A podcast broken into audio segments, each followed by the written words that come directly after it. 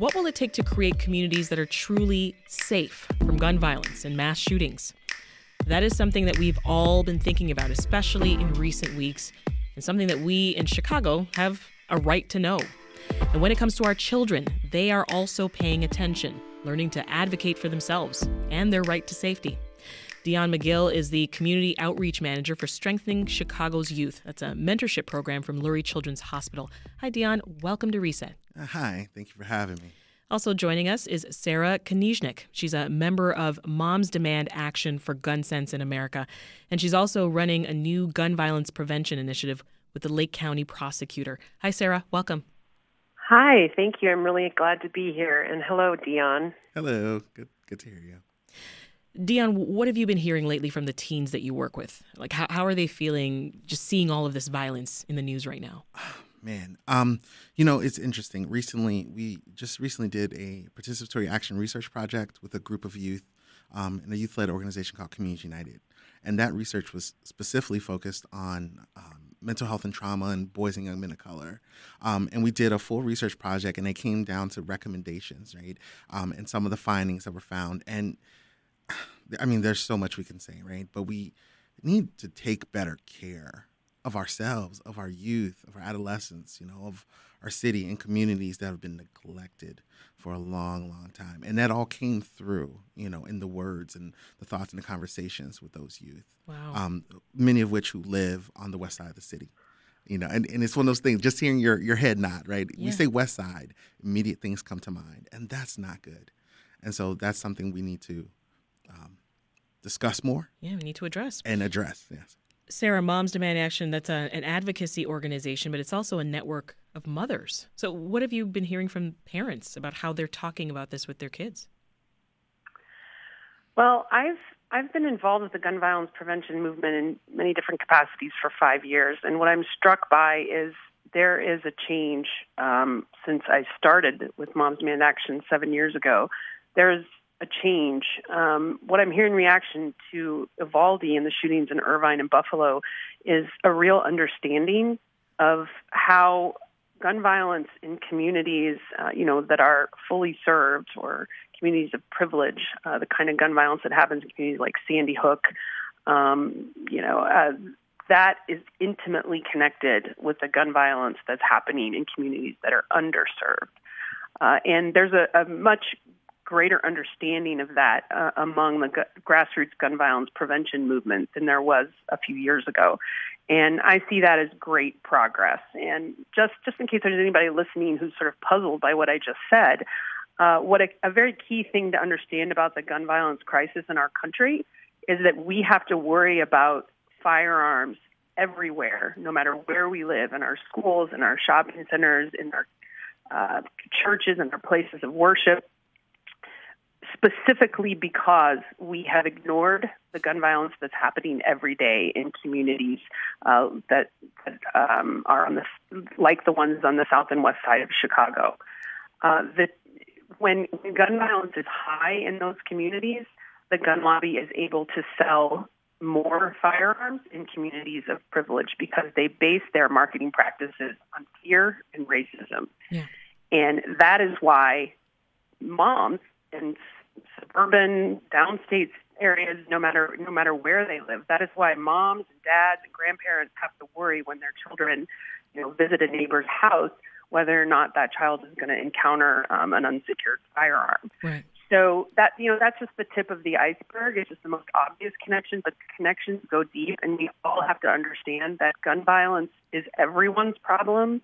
And if you live in a community of privilege, Uh, you are, are dealing with this problem specifically yeah. because we have failed to address the root causes that Dionne just described. That's the key there. It's everyone's problem. Uh, Dionne, put your former teacher hat on.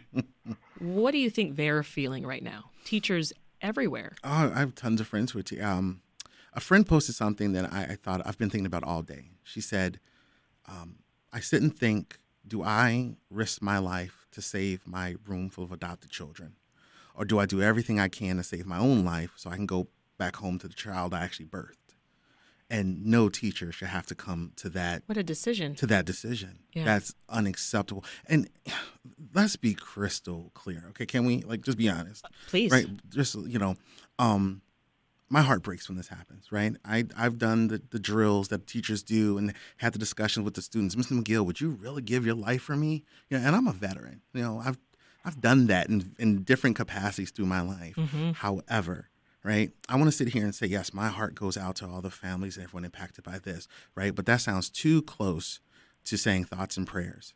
And if there's any certainty that goes beyond this moment, right, I am certain that thoughts and prayers do not prevent these events from happening, right? Yeah. Policy and change does.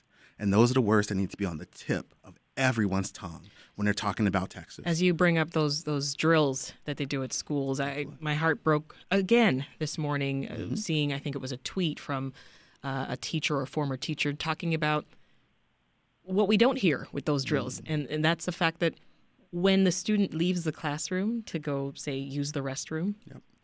if the if if there is an active shooter in the building, right, e- even as they practice during the drills, the teacher cannot open the door for that student. They can bang. Yep. They can scream. Mm-hmm. They've got to stay out there. Yeah. And that's a decision that the teacher has to make. I mean, just just sitting and thinking with that, right? Like the just the drills themselves, the emotional impact of that on children. You know, we hear that often from kids. They're scared. Children are scared to go to school, and parents are scared to send their children, right? Yeah. And then you're put in a situation where you have to make a decision that, like that. It, to, you're and you're you're a veteran, as you mentioned. We the discussion in and of itself is a Band-Aid to me, right? Because we're we're five steps deep in a problem that shouldn't exist. This is not happening in a majority of countries that look like America, right? This is a you hear you've heard it a lot this week. This is a uniquely American problem. So if Very we're talking so. about how we're keeping kids safe in the classroom by locking doors and having buzzers and all this, we're five steps deep past where we should be in the problem, right? That's how I think about it. And so we need to take steps back. As a veteran, though, you I imagined you've come across the weapons that are being used for these mass shootings, right? Typically that, that A R fifteen style rifle. Should it be more difficult than it is for, for the average person to get their hands on that? Absolutely. Um, and I spent nine months in Afghanistan, you know, very comfortable and very used to using a variety of weapons. Um, the military equivalent of that M four, right? It's that weapon exists and is used for a very particular reason. It's very effective at what it does. And so having that weapon in a city, urban setting, it, yeah. to me, it just doesn't make tons of sense. Um And there are people way more intelligent than me, way more informed and way more educated who have had discussions about this. And um, we need to look at, you know, what the statistics and the data uh, can tell us and go from there. Sarah, after uh, every mass shooting in this country, we tend to hear sort of the same opposing arguments for, for the things that need to change, right? What is it that you make of, of the opinion from pro-gun advocates that we should just arm the teachers? Or we all we need to do is install metal metal detectors. Someone said in Uvalde there should have been a fence. What do you think of that, Sarah? I, I couldn't disagree more. Um, and the gun violence prevention movement in Illinois has repeatedly stood up to efforts um, uh, to pass a resolution uh, among the members of the Illinois State Board of Education. Um, every fall, the resolution comes before the board uh, that would allow the I S B E to support Uh, legislation in Springfield that would allow school districts to arm their teachers. Uh, we have defeated it year after year after year, and we will keep coming back until uh, for as long as we need to. Um, teachers, the vast majority of them don't want this. Um, I, I think it's ridiculous. We already are basically putting in our teachers in situations where they have to experience P T S D because they have to make the kinds of decisions that Dionne just agonizingly described uh, a couple of moments ago about keeping a kid out of the room, right? Um, you know, this we are asking so much of our teachers, and and to ask them to carry firearms is is the most outrageous, ridiculous excuse. Uh, I have heard people from communities downstate say that, uh, you know, well, there are rural areas where law enforcement can't get to a school, you know, quick enough the way they can in more densely populated urban areas. Therefore, we need to arm teachers.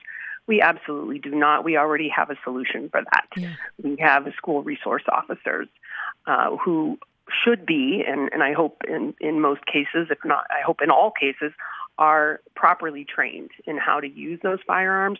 Um, that that's a When I hear that argument that we should arm teachers, for example, from Texas Governor um, Abbott, which I think that was his, um, included in his very first statement after the massacre in Uvalde, mm-hmm. what that what I hear when I hear a statement like that is, we must create an opportunity for the gun lobby to sell even more guns, because imagine the just uh, they see dollar signs when they when they hear um, uh, an initiative like that. Um, if we armed every teacher in America, or even every teacher in Illinois, think of the, the way the profits would go up for those um, gun manufacturers yeah. and the people that enable them. As a former teacher, Dionne, I'm wondering your thoughts here. Would that have made you feel safe if you had a gun in the classroom? Do you think kids and, and parents would feel safe if you were an armed teacher back no, then? No, no, no, no. Um, there's so... I wish we had the time to really discuss this. This is one of those things I, I walk my friends through as a thought experiment. I'm thinking of my kids' teachers and how many things they've had to ask me for to provide, to supply the classroom with art supplies, books, pencils. We can't give them that, but we can give them guns. We can, and training, right? And I always think, just what happens if, let's say in this best case scenario, something goes wrong and a teacher shoots one of their students? We, we want to talk about mental health. Let's talk about that. You know? Yeah, let's talk about that. It it it makes no to me it makes no sense. It's an argument that I just go, what? Even as a veteran, someone who's used weapons, it just makes no sense to me. As a teacher who was in middle school classrooms and high school classrooms, I would never want that. I would be offended if my employer asked that of me. Um, and I yeah, I just I couldn't do it. Sarah, weigh in on this mental health discussion, because we hear that argument over this over a focus on regulating guns, right? This idea that we just we just need to get help for people struggling with mental health issues. Yeah, I would be happy to weigh in on that. Um, it it cannot be said often enough that the overwhelming majority of people who suffer from mental illness are victims of violent crime, not perpetrators. Now, that does not mean that we should not have uh, regulations and cultural norms in place that um, lead to limitations on the people who are dealing with mental illness's ability to access firearms. Um, that is, is certainly one of the, the key things that, that we can do, and we have done something very profound and effective for that in Illinois. Uh, in twenty nineteen, we passed the Firearm Restraining Order, uh, and it, what it does, it's, it's sometimes it's the type of law that's sometimes referred to as an extreme risk protection order. And what it does is it allows a family or household member or law enforcement to petition the court to temporarily remove a person's firearms if they are experiencing uh, mental illness or there's some other um, clear reason why they should not have access to that firearm. Again, it's just temporary, and um, I couldn't be prouder that Illinois and the gun violence prevention grassroots movement worked together. Mm-hmm. Legislators in Illinois and the activists at the grassroots level worked together to get this bill passed. In fact, um, in the most recent session, money was appropriated by the Illinois General Assembly, and um, the, the law it, that included that funding was signed by Governor Pritzker, uh, giving um, support to a statewide educational awareness program about the firearm restraining order. Yeah. So we do have the tools that can keep us safe, but they don't really do any good unless people know that they're there. Um, so, yeah, Dionne, that, I could go on. But. Yeah, well, well Dionne, she, Sarah brings up a, a good point. Talk more about the role that community-level um, violence prevention programs play here. I'm sorry, can you rephrase the question? What what role do community-level violence prevention programs play here? You can mix in your, your work with uh, Lurie Children's Hospital. Absolutely. Um, I mean, they play a huge part, right? Um, bringing community together, uh, helping to bring resources to community. Um, at Sky, what we do is we try to bring just all stakeholders around violence prevention to the table to collaborate, whatever that means, whatever that looks like, to come up with better ideas and then to push right, those in power and those who make those decisions to implement those good ideas, which I feel you know, I feel like I would be remiss if I said that's a huge problem yeah. right now, right? We're, we're, we know, and I, Sarah would, I'm sure would agree with this, this is not a problem where we don't have solutions to solve, whether we're talking, talking urban violence or violence in the mass shooting setting. What we have is a failure to implement, effectively implement or implement at all the solutions that we know are effective. So what do you have to say, Dionne, to Republican lawmakers who resist making change and, and take money from the N R A? um, you, you know, it's one of those things. I'm not even a basketball fan, right? But Steve Kerr kind of laid this out very effectively. That was very passionate. Yes, yeah. But he said ninety percent, and this is generally has been consistent for a number of years. ninety percent of Americans agree that we should have universal background checks, right? Um, when I worked at the Illinois Council Against Handgun Violence, um, my boss used to say that all the time, and she'd also say, you can't get ninety percent of Americans to agree which is better, apple or cherry pie. But if we can agree on that, why has it not happened? Mm-hmm. And I would ask any any lawmaker, right, regardless of partisanship, why has this not happened, right? The will of the people is being ignored, so why? And when you ask those questions, that's when, you know, we yeah. have to acknowledge the influence of the corporate gun lobby and all those things. But we just, we have solutions. We just need to make them happen. I, I have personal experience very recently with, with that very issue. Uh, until just a couple of weeks ago when I took on the role as chair of the Lake County State's Attorney's Office Um, Gun Violence Prevention Initiative. Uh, immediately before that, I held the role as Director of Community Engagement for Newtown Action Alliance. And I and, I and a nationwide um, network uh, sponsored by Newtown Action Alliance of activists uh, spent six months gathering all of the votes needed for a federal safe storage bill, H R seven forty-eight, Ethan's Law. All of the votes in the U S House of Representatives, we have two hundred fifteen votes. Mm-hmm. Uh, normally, you would need two hundred eighteen to pass a bill out of the U S House, but there have been a couple of deaths. Uh, so we have all of the votes needed, including a promise to vote yes on this safe storage bill by a Republican representative from New Jersey, Chris Smith. Uh, all of the votes are there, and we spent the last several weeks trying to convince House leadership to call this bill for a vote. Yeah. They are hesitant to do that because in an election year, they don't want uh, Democrats who are facing uh, stiff uh, reelection campaigns to have to vote on a gun bill. Now, that was the case up until Buffalo, Irvine, and Uvalde. Yeah. It is my great hope that this will uh, give House leadership, U S House leadership, the courage uh, to to finally vote on that bill. It will pass the U S House of Representatives. And with the right level of urgency, uh, it can also pass the Senate. Uh, but to... in answer to your question, the reason so often policy change like this doesn't happen is because people in Congress are and at all other levels of government are are afraid of losing their power. That is the long and the short of it. They don't want to give up their power to save kids. Uh, in any type of community. And it until those people reality. are voted out of office, mm-hmm. this will never change. We'll have to leave it there for now. Sarah Kneznik is uh, leading the new Gun Violence Prevention Initiative for the Lake County Prosecutor's Office. And Dionne McGill is the Community Outreach Manager for Strengthening Chicago's Youth. That's a mentorship program from Lurie Children's Hospital. Thank you both. Thank you.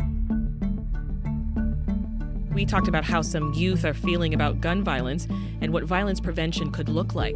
Now we want to talk about how youth can heal from harm already done and why they deserve restorative justice. But what is restorative justice and what does it look like in practice? Joining us now is Anna Durr.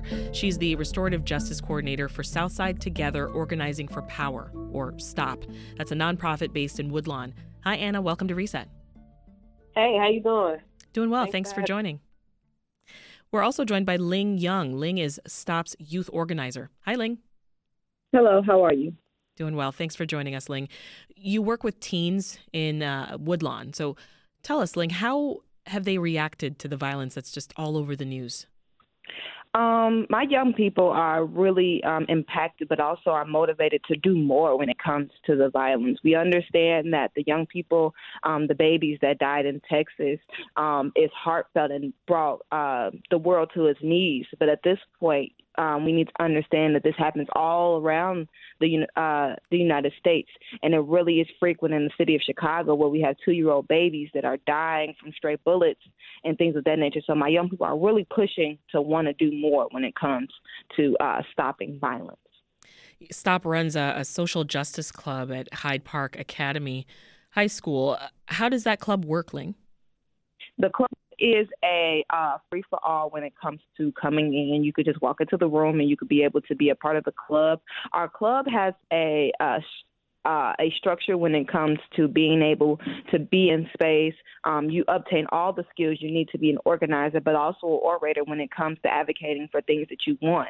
Um, my young people are really uh, passionate about wanting to push um, for campaigns that they are a constituency of. So we prioritize. Um, right now, our our headquarters is Hyde Park Academy, but we try to uh, move around all the Woodlawn surrounding schools. So mm-hmm. that's Fisk, uh, Carnegie, Um, and Woodlawn Elementary School, Bret Hart, um, and a lot more, just so we could be able to uh, facilitate space when all around. Um, it's really easy going and really youth-led. I'm curious what the Social Justice Club members tell you about the mental health of their fellow students at Hyde Park Academy. Um, that they're struggling, like young people are really struggling due to the pandemic, but also that uh, the young people of this generation have been neglected um, and not really taken care of when it comes to paying attention to mental health. Um, everyone is so ready to get back to business when it comes to um, restarting the world back from the pandemic, but have not noticed that young people are suffering from the pandemic and not being able to Um, openly uh, be emotionally open when it comes to their emotions. So they're trying to really push focus towards um, mental health and uh, self-care and mental wellness. Anna, for, for the person listening right now who is completely new to the idea, can you mm-hmm. tell us what restorative justice is? Restorative justice is a practice that we all use to to hold safe space. So practically all it is is to be able to hold a safe space, um, be able to convey feelings, but also in an organized way. So uh, there is a practice where you have to go in a certain order. You cannot skip any orders. You cannot um, go any other way. You have to go in the order of the circle where the way it's going. And the way it is to, you can have any circle for anything. You can have a circle to solve problems. You can have circles uh, to address things. You can have circles for accountability. But the restorative circle and restorative justice in itself is a practice where you, uh, we promote and pump safe space mm-hmm. and uh, pump being able to uh, vocalize your feelings and mental wellness. Yeah, an alternative to um the traditional court system, it uh, it also encourages offenders to accept responsibility and, and yes. to seek to repair harm, right? And, mm-hmm. and for victims to advocate for themselves. Yeah, but that's only one, um, like, practice. Um, restorative, restorative justice is all around the board. So you can have an accountability circle, but you can also have a real fluent uh, feelings circle where you just talk about your feelings, where you be able to come clean and confess and things of that nature. So that is just one practice, but restorative justice is many. So, Anna, when there's been violence uh, among youth in Woodlawn, what's the first step that you take to, to help folks heal?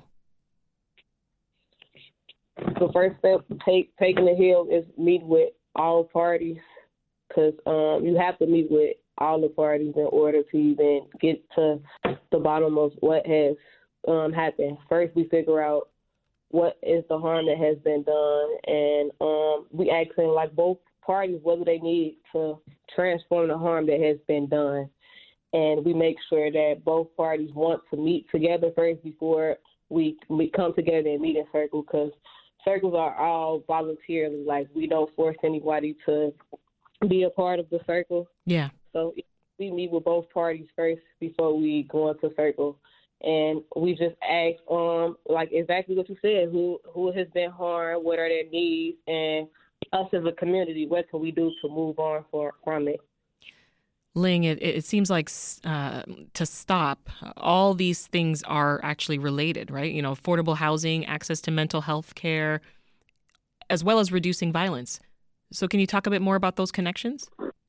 Yes, those are all related because they're all human rights and social justice um, things that, like, Black people um, ask for, and Black and brown people um, deserve. So we try to um, add an equal line when it comes to being fluent when it comes to knowing that this is a human rights issue, but also more of a civil rights issue with knowing that um, that these all link um, coincidentally. Housing, um, if your housing isn't right, it can affect your mental health. If your mental health isn't right, it can affect the actions that you take when it comes to violence and it comes to uh, the way you react to things, um, because they're all uh, chain reaction, chain link um, when it comes to our communities.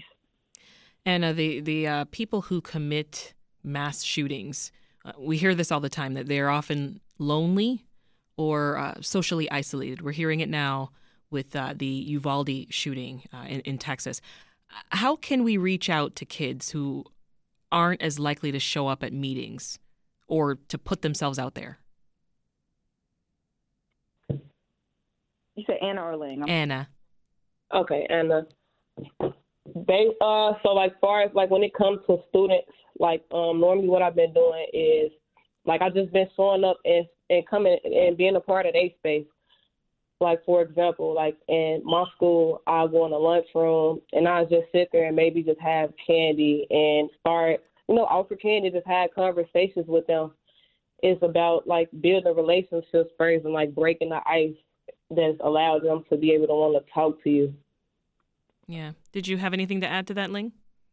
Yeah, of course. I think it's more of like we are the community components of school, um, where uh, we as a community work with the school, but it's also a necessary take for that the schools, the social workers, um, the counselors, the things that Black and Brown students are deprived of um, needs to be in the forefront of actually making sure young people are safe in school and also out of school. Um Young people spend most of their days, nine hours of the day, and only uh, forty-eight, and uh, only are outside of school for forty-eight hours of a, a regular school week. And so, uh, if young people are really going through stuff and bringing it back into the school, we are considered um, just secondary um, when it comes to making sure young people are safe. And um, when it comes to, we're more of that, hey, come talk to me about anything. Um, in fact, where school is supposed to be that first branch first. We're in schools to make sure that um, young people and the counselors, teachers, social workers are being um, able to be held accountable, but also being able to have a safe space. Mm-hmm. So being in those spaces um, is just adding another cushion or supposed to add another cushion when it comes to uh, promoting safe space. And Ling, what's your relationship with the police officers who are assigned to schools? Like Hyde Park Academy? I am one of the lead organizers that are um, pushing to get uh, cops out of C P S.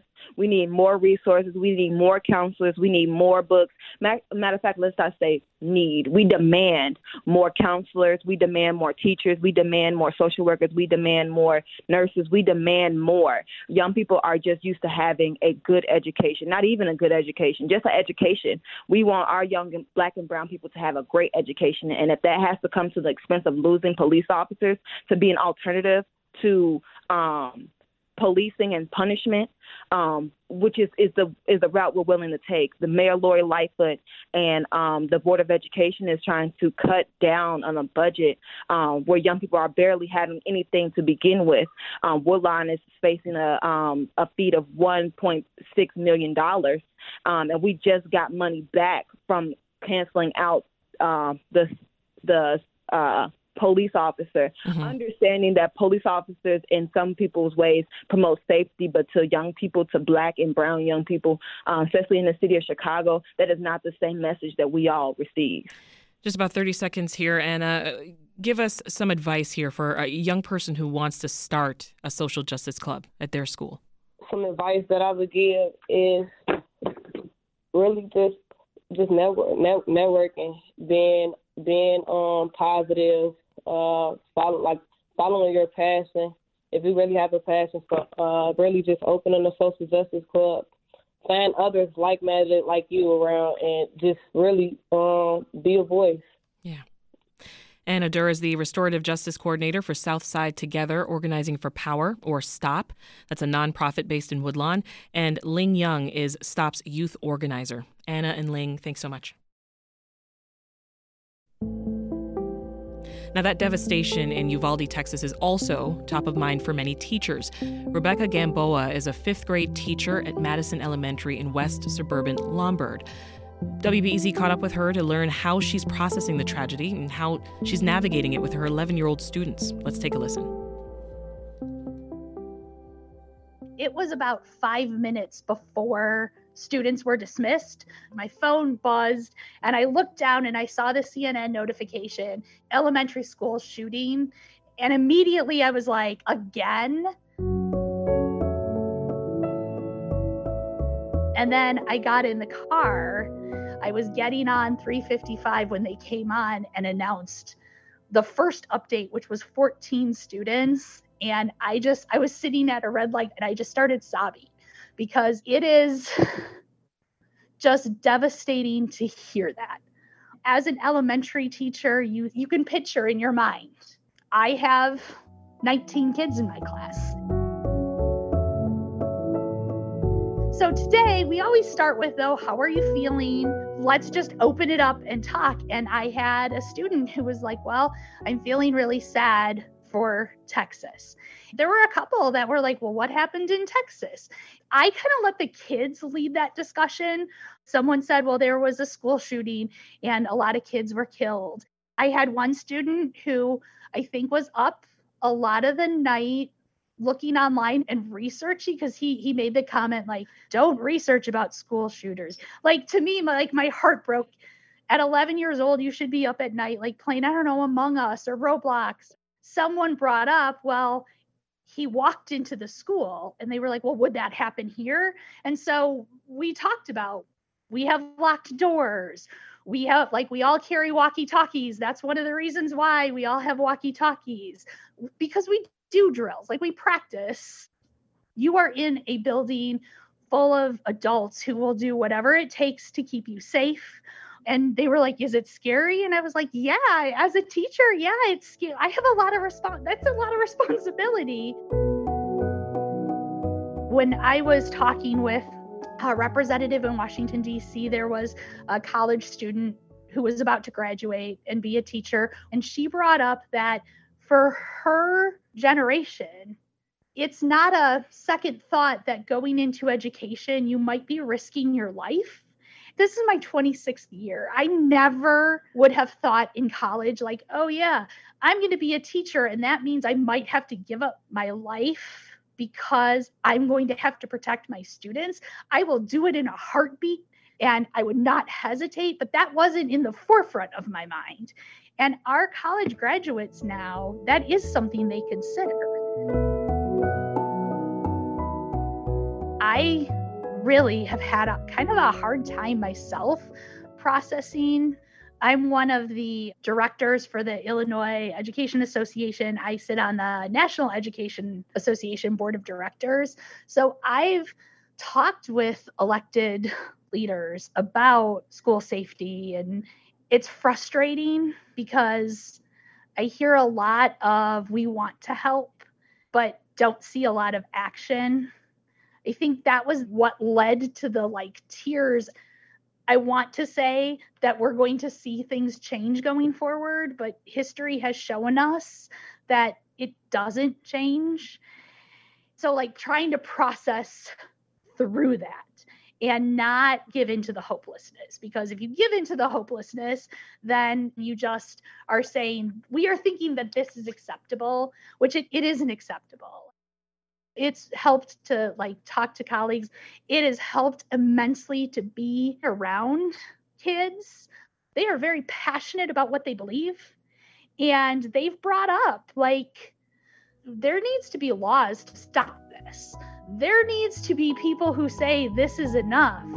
So it also gives me hope.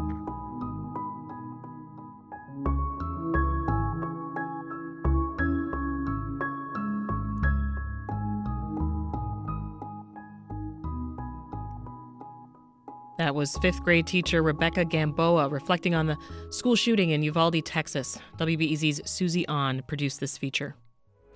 Still ahead, Reset architecture sleuth Dennis Rodkin takes us to the Ford Calumet Environmental Center on Chicago's southeast side. That's for the latest in our series, What's That Building? That's next on Reset. But first, here's Lisa Labas. Hey, Sasha. So uh, another notable death to talk about today. Alan White, who was the drummer on John Lennon's Imagine and drummed for the band Yes for fifty years, has passed away. He died at age seventy-two at his home in Seattle. Uh, the Yes uh, drummer's wife, Gigi, issuing a statement on his Facebook page. He died today. White was born in England in nineteen forty-nine and began piano lessons at the age of six, started playing drums at age twelve, and was performing publicly since the age of thirteen. Uh, Gigi writing, throughout the sixties, he played with bands including the Downbeats and the Gamblers. Alan joined Yes in nineteen seventy-two. The Palestinian Authority says its investigation into the shooting death of Al Jazeera journalist Shireen Abu Akleh proves she was deliberately killed by Israeli forces. Israel is likely to reject the findings as biased and unfounded. Abu Akleh was a veteran Palestinian-American reporter for Al Jazeera's Arabic service and was shot in the head on May eleventh during an Israeli military raid in the occupied West Bank. Um, one official, uh, the Palestinian Attorney General, saying that soldiers were aware journalists were in the area Area, and that Abu Akleh was shot directly and deliberately as she tried to escape. It is twelve forty-four. You're listening to W B E Z. The Supreme Court is set to rule on a Mississippi law banning abortion after fifteen weeks of pregnancy. Keep listening for the latest updates and analysis, as well as special live coverage when the court's decision is announced. On ninety-one point five W B E Z. I'm Scott Tong. The elementary school shooting in Uvalde, Texas is the twenty-seventh school shooting this year. We'll learn more about what happened and calls for action to prevent mass shootings and gun violence in this country. That and the latest news from Ukraine and elsewhere. Next time on Here and Now. Two hours of Here and Now. This afternoon from one to three on W B E Z. W B E Z is supported by Steppenwolf Theater, presenting Choir Boy, the story of a young gay black man and his battle between identity and community, infused with a cappella gospel hymns, on stage June sixteenth through the twenty-fourth, through July twenty-fourth, steppenwolf dot org.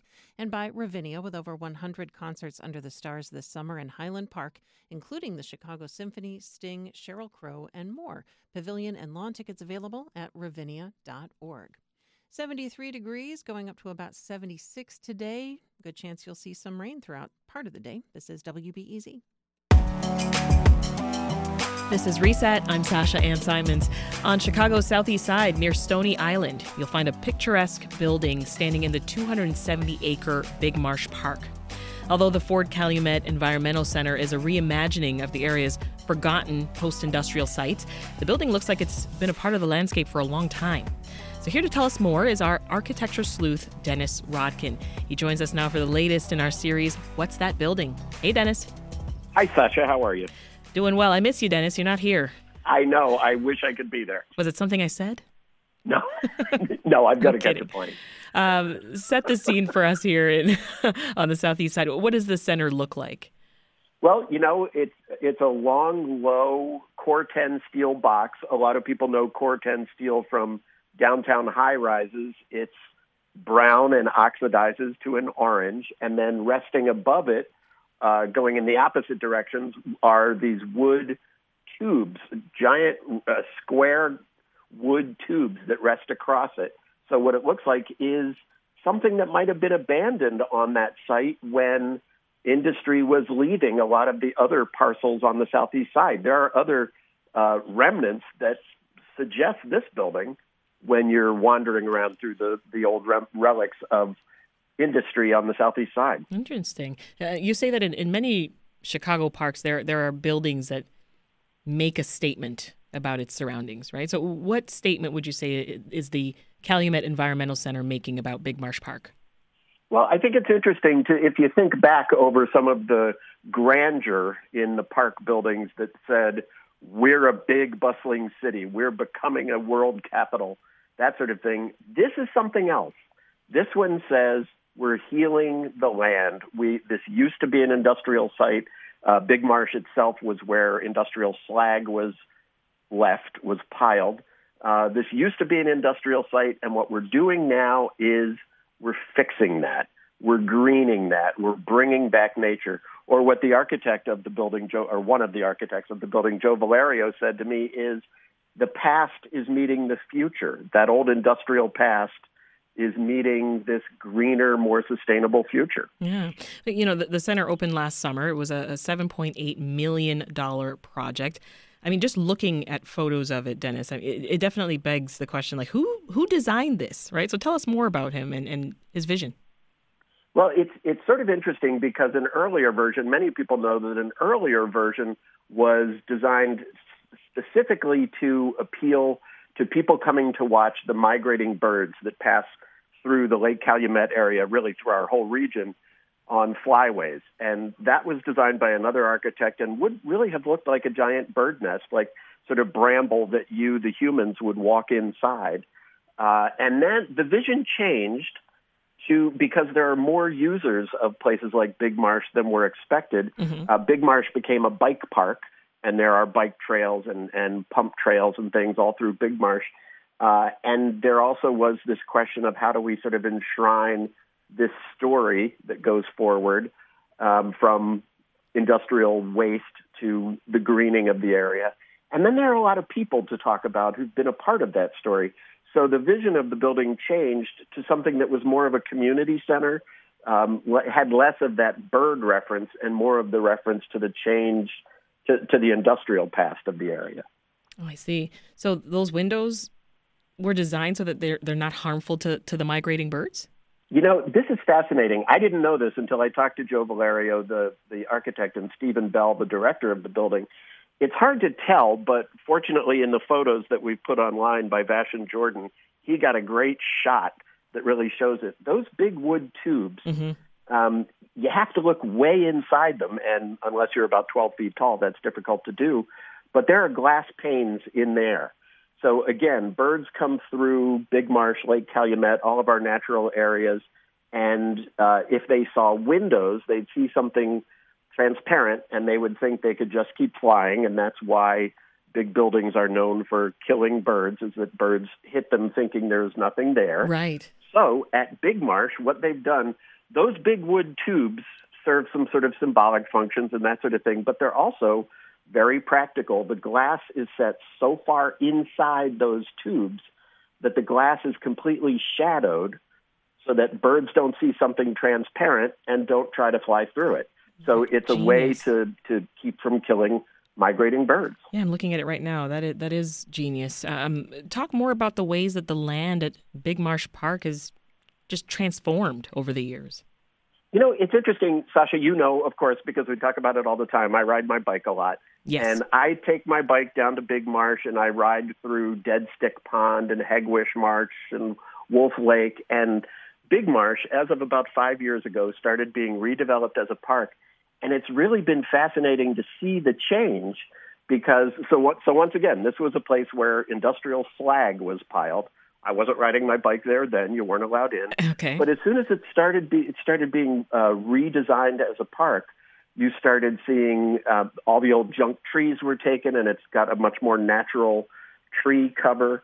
Um, they have just this year, they're finishing um, a path that goes all the way around the water that's in Big Marsh. So it's sort of a, a nice big bike trail you can wander through. Um, it's been amazing to see this change. And the change is not only happening at Big Marsh, it's happening at some of those other places I mentioned, Dead Stick Pond and, and Hegwish Marsh, and immediately north of Big Marsh, there's Railroad Marsh. There's this, I think the last time you and I were on the air together, I, I referred to it as sort of a quilt. Um, there are industrial sites and there are green sites, and they're mm-hmm. all sort of patchwork or chess, checkerboard around the southeast, around this part of the southeast side. And what you're seeing is the Park District primarily re-greening all of those with, as I said, taking out the junk trees. A couple of weeks ago, there were volunteers pulling out um, old uh, uh, uh, discarded tires and things out of the water. And so gradually you're seeing it come back to feeling like a natural area. This is Reset. I'm Sasha Ann Simons, and we are talking about the Ford Calumet Environmental Center for our series, What's That Building? Our trusty guide is Dennis Rodkin of Crane's Chicago Business. Dennis, so far we've talked about the exterior of the center and, and how it sort of fits into its surroundings in the park, but take us inside the building. You know, one of the surprises is because, again, because outside you don't see many windows. Uh, the, the windows that you do see, not in those tubes, but down at ground level, are all sort of shadowed, same way, so birds don't go in. So you might think when you go in that you're going to walk into sort of a cave, that it's all sort of closed off, but it's actually very daylit. That this, it's all very subtle the way they've mixed uh, protecting birds and bringing in natural light into the interior for humans. And you go in, there are community rooms, there are uh, restrooms, which is good because there's really nowhere else around um, this park. But the thing I love is the exhibitry, which was also designed by Valerio DeWalt Train, the, the architecture firm. Mm-hmm. They designed the exhibitry. So there are so many stories to be told there because this was an incredible natural array before this area became settled by Europeans. Wow. Um, then it goes to this giant industrial buildup. And then there are these people who sort of help steer it. Uh, and and there also is this bike element down there, so you've got you've got to talk about some of the people who've been involved in that. But I think you can really see the story of Big Marsh through three people who are um, enshrined in this exhibitry. The first would be James Bowen, who in the eighteen sixties was the head of the Calumet and Chicago Dock and Canal Company, which basically uh, was the company that said down there in that Lake Calumet area, let's just, like, wipe out the nature, do a lot of dredging, create this giant harbor, turn it into a center for industry. So that's sort of the beginning of the turn from the natural area that it had been. Then in the eighties, uh, uh, an environmental study professor from U I C, Jim Landing, is in there and other areas. He's a birder, and he's writing about how all these little niche spaces between the industrial areas should be saved, that there are these little bits of nature that have somehow just not fallen into somebody else's industrial plant uh, or come under somebody else's industrial plant, and right. How can these be saved? And then the next would be Marion Burns. Um, she was an environmentalist. She lived just a little bit north of Big Marsh, and when the C T A wanted to build a giant bus barn on a, um, on a prairie outside her Jeffrey Manor neighborhood, she fought to have it preserved as natural land. It's not a piece of Big Marsh. It's now actually named for her, but wow. it's it's part of this quilt, this checkerboard I was talking about. Yeah. So you see, you know, let's dredge, let's build, let's go industry. And all of and these then, stories are in that exhibit hall in, yes, inside the building. And all of them sort of lead you through. That's awesome. I know that you've got a quick update for us before you go, Dennis. Uh, last summer, you, you actually wrote about a group trying to save Kloss Restaurant from demolition. What's the latest? Uh, they were not successful. Oh, Unfortunately, no. This is a great old Eastern European village built uh, it, as a restaurant. Really wonderful murals. And, and, of course, we have the story up from last July. This week, it's being demolished. Oh, that's not the ending I was looking forward to, Dennis. I don't, um, I don't think so. None of us were. We all sort of hoped that it, it would be saved and reused, but it, that's not going to happen. Well, give us a, a little tease here. What what buildings are you looking into next? What can we expect? You know what we have coming up is an Underground Railroad site in the western suburbs. Another, we did one a couple of years ago. Now we're going to do another Underground Railroad site that also has sort of this fascinating artistic family that lived there. Oh, wow. Well, I look forward to it. That is Crane's Chicago Business residential real estate reporter, Dennis Rodkin. Thank you, Dennis. Thanks, Sasha. Now, you can read Dennis's story about the Ford Calumet Environmental Center at W B E Z dot org. And if you have a building that you would like him to investigate, remember that you can always leave us a voicemail with details at eight eight eight, nine one five, nine nine four five. Again, that's eight eight eight, nine one five, nine nine four five. Something else you can leave us a voicemail on, and I've been asking for this all hour here on Reset, but that's because we really do want to hear from you. We could use your help for upcoming programming in light of the series of mass shootings that we've seen across the country. I'm talking Buffalo, Chicago, Texas. We've been reflecting on safety on our team, and I want to extend that conversation to you, because everyone in this country should have a right to feel safe where they live and where they work and where they go to school or their places of worship. But that feeling is harder and harder to come by. So we want to hear from you. Where do you feel most safe? Where don't you feel safe? How do you think that we can work together to create this society that prioritizes the safety of, of our citizens? We'd love to hear from you. Again, that voicemail number is eight eight eight, nine one five, nine nine four five. Tomorrow on the show, as grocery prices rise, food insecurity in Chicago is becoming a bigger problem. So we're going to talk solutions. Plus, we bring you the weekly news recap. I'm Sasha Ann Simons. I'll be off tomorrow, but W B E Z's Becky Vivi is going to have you covered in the host chair. Thank you so much for listening and have a great day. We'll meet again soon.